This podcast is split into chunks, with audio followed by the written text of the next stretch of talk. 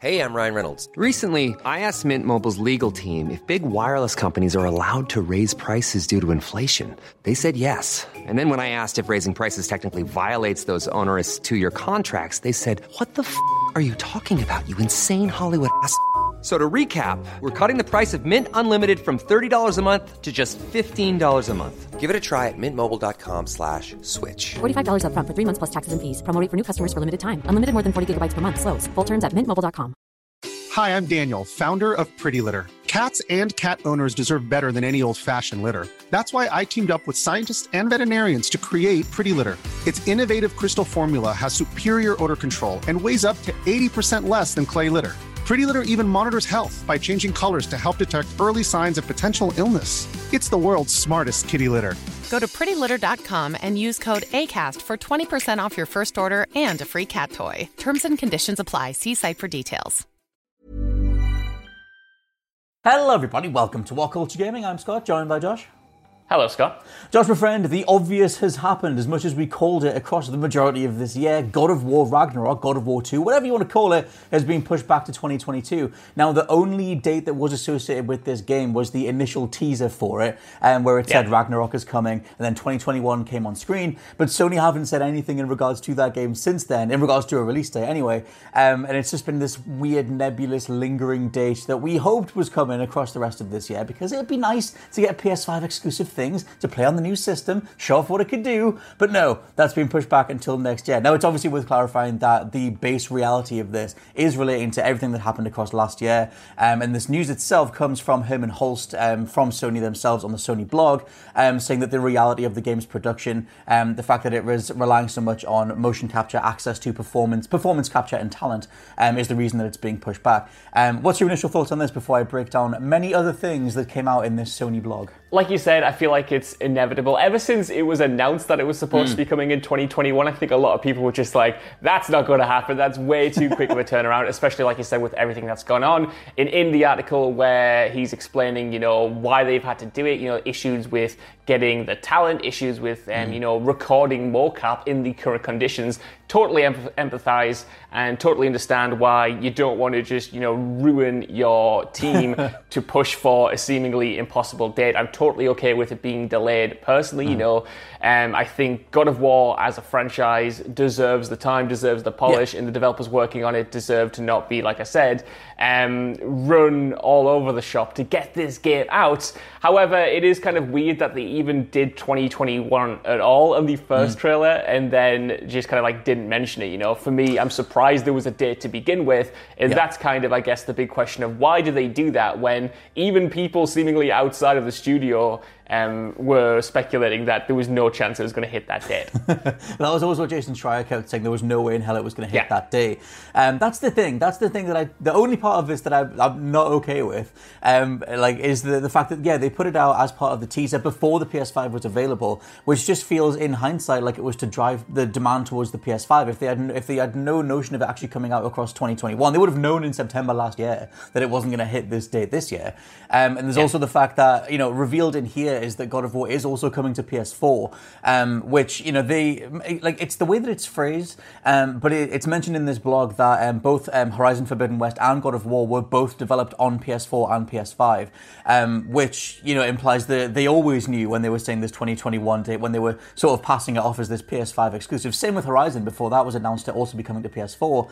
Um, I don't like the way all this op- the optics of all this stuff has been handled, where you sort of lead people down Yeah. one route on this is the PS5, this is the reason to get the console, these are the games, these are the exclusives, and then say, hey, by the way, you actually would have been fine with the console you already had. Like, yes, the original base PS4 is going to struggle, but you could get a PS4 Pro. You could have elongated it that way. Um, I don't like that side of it. I think that it kind of sucks. I want games that I want to experience the games that are made for the console that I dropped half a grand on uh, or half a Yeah, thousand totally. pounds on.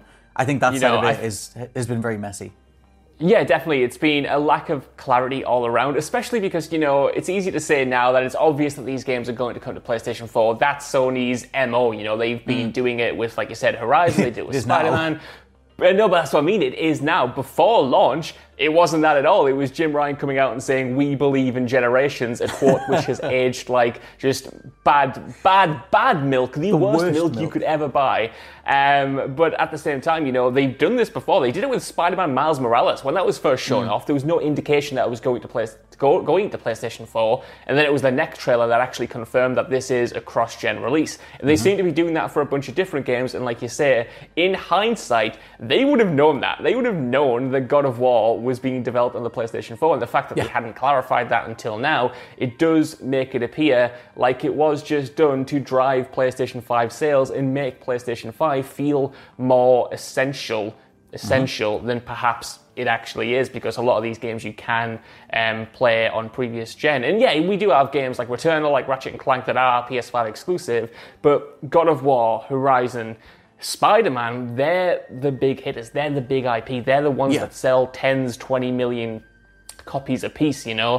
Mm-hmm. And you know the fact that we're going to go into 2022 now and still have these tentpole releases releasing cross-gen, it makes me wonder if there's ever going to be a kind of break as there were in previous gens to where we just have PlayStation 5s. And as a final note, before I let you come and speak and stop this rambling, I do fully understand, you know, that we're speaking from a like position of privilege because we've got Yeah. PlayStation 5s, we have access to them. A lot of people simply don't at this moment in time, so they're obviously, you know, going to be like, yes, please make it cross-gen. But you know, as you imagine, going into next year especially, according to what PlayStation themselves have said, said have said, hopefully you know development starts ramping up, and hopefully these PlayStations become more widely available. So we're not in this position where you know we're in this kind of like bottleneck of production.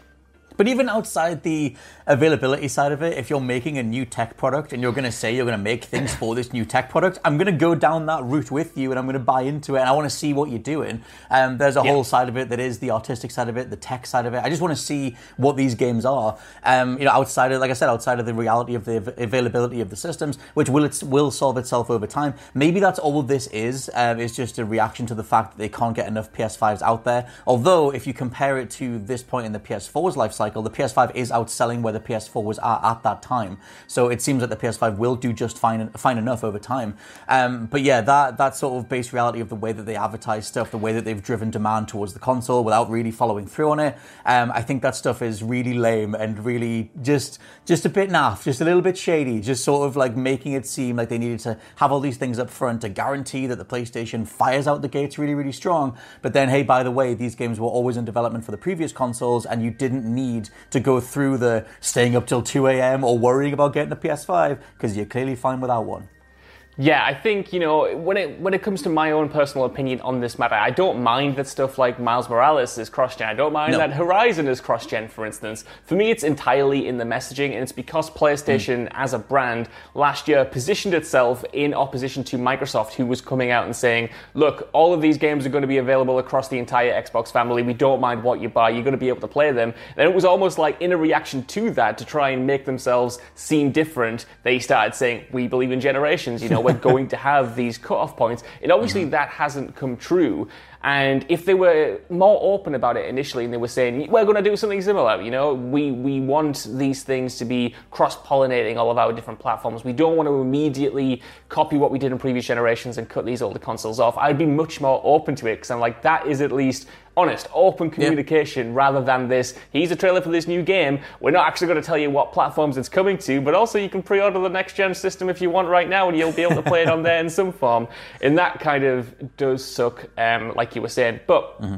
I do understand why they're doing this. I think obviously it boils down to money. That's the short answer. But again, going back to their investor part, which I mentioned a few times in these videos, um, I keep coming back to that pie chart they had about where they're getting their revenue from. And in 2013, it was it was almost a half and half split between console sales and software. Whereas now you skip forward seven, eight years, and now it's mostly software. I think it's like 20% console. So they're getting most of their money from games, from services and stuff. So with that in mind, maybe they just don't want to use these games to sell consoles anymore because the games themselves have become more profitable because now they're in this position where they're selling more than ever before. They have more beloved franchises than ever before, and they're making more money than ever before off them. So mm-hmm. their their business model has kind of shifted to focus on that, which is why I think they're not at all eager to make the sacrifice of sales to ship consoles because consoles across the board, this includes Microsoft and everyone hmm. else, just aren't as important to the business model sales wise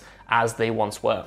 Oh no, my point is entirely in the way that they've advertised it, or the the reality that we could have just been sat back and, and got PS4s or PS4 Pros. They could have encouraged you to buy a PlayStation 4 Pro and said the PS5 is coming in 2022, um, and we could have all even something like Cyberpunk would have done a hell of a lot better because you could have focused on those specific SKUs. Obviously, that's third party or whatever. But in terms of just like I said, it's it's the way that they've advertised it. It's the way that they created this idea of what a PlayStation 5 can give you, and I'm sure that it will over enough time. But right now, I mean, he mentions in here um, that it's also very important to have showpieces for PS5. Hence the development of Returnal and Ratchet that are exclusive to PS5. Misses out Destruction All Stars, and everyone seems to forget that that game exists, including the head of Sony. But um, yeah, I mean, for the rest of this year, though, we don't have any more first-party PS5 games that are exclusive, um, and the only thing that's coming for the rest of this year um, that is exclusive to a system on the next gen is Xbox's Halo Infinite.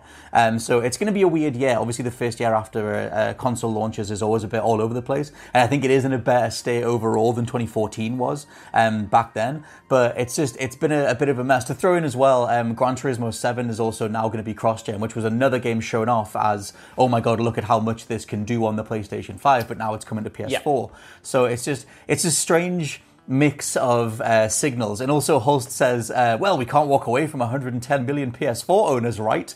And it's like, well, you walked away from 158 million PS2 owners to sort of push things forward.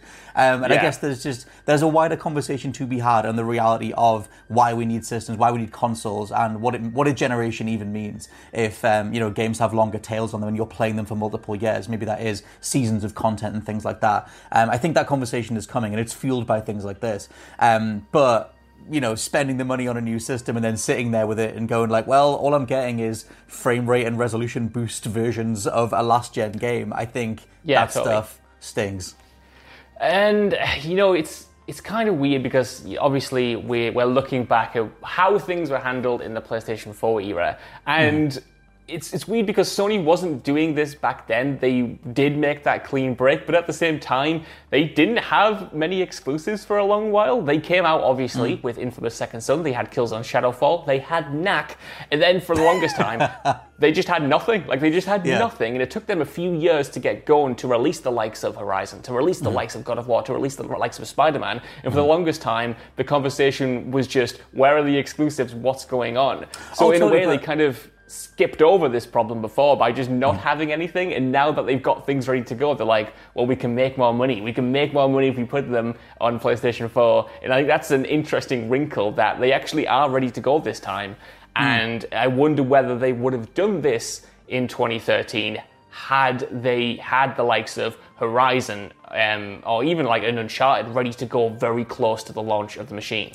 Maybe. I guess the whole thing with that is, like you said, Killzone, Infamous, they were both only available on PS4. So that whole the yeah. conversation around that was, this is why you need the new system. I think there's just this weird feeling of, I didn't need to buy this. I didn't need to. Yeah. I feel like I was suckered in by a bunch of this marketing stuff, and I feel like you could have just waited. I feel like the generation might even be stronger if you wait until 2022. Um, you know, maybe it benefits the third parties like the likes of Cyberpunk, and it also means that you can come out the gate with something like God of War and Horizon on a PS5, make them exclusive. It comes out the gate a lot stronger um, than you know cross uh, cross generation Miles Morales. Demon Souls is obviously only PS5 exclusive as well, um, but like frame data wise or um, geomesh wise, it's a base remake of the 2009 uh, game. So things like that are kind of in the conversation as well. Um, to throw in the end of this um, is a new IP coming from Sony Bend. We knew that was coming anyway because of Jason Schreier's Bloomberg report. Um, but Hermen Hulst does say that the game will build on the deep open world systems that were developed with Days Gone, which I the only game mechanic I can think from Days Gone that you could build on would be the crowd tech. So I don't know if you like what you yeah, think of them making true. that like a signature thing going forward. I think that could be cool. You know, I enjoyed Days Gone for what it was. I think the mm-hmm. open world design, especially, was really gorgeous and really immersive. Like the actual landscape was interesting. So I hope they bring that attention to detail over to this new project. But I've just, I've just got to say, Scott, like, why does Sony just keep announcing things or making statements in the most boring On way possible? This is a company that used to be known for its like you know crazy adverts and crazy marketing. It always didn't yeah. work it wasn't always great but it was always something. Now it's just Here's a white screen with some text, it's an update from Sony Bend. Here's Sony Santa Monica talking about why God of War is delayed. Here's Uh-huh. an interview, another interview with Wired talking about where we are. There's just no flash to it, and that's kind of so weird for this company in particular. Yeah, they have Mm-hmm. their state of plays, but so much of it nowadays is just, oh yeah, there's a new VR system coming. Here's a blog post on our website. I'm Well, like, just I mean the that's gonna the, get me blog hyped. post. Yes.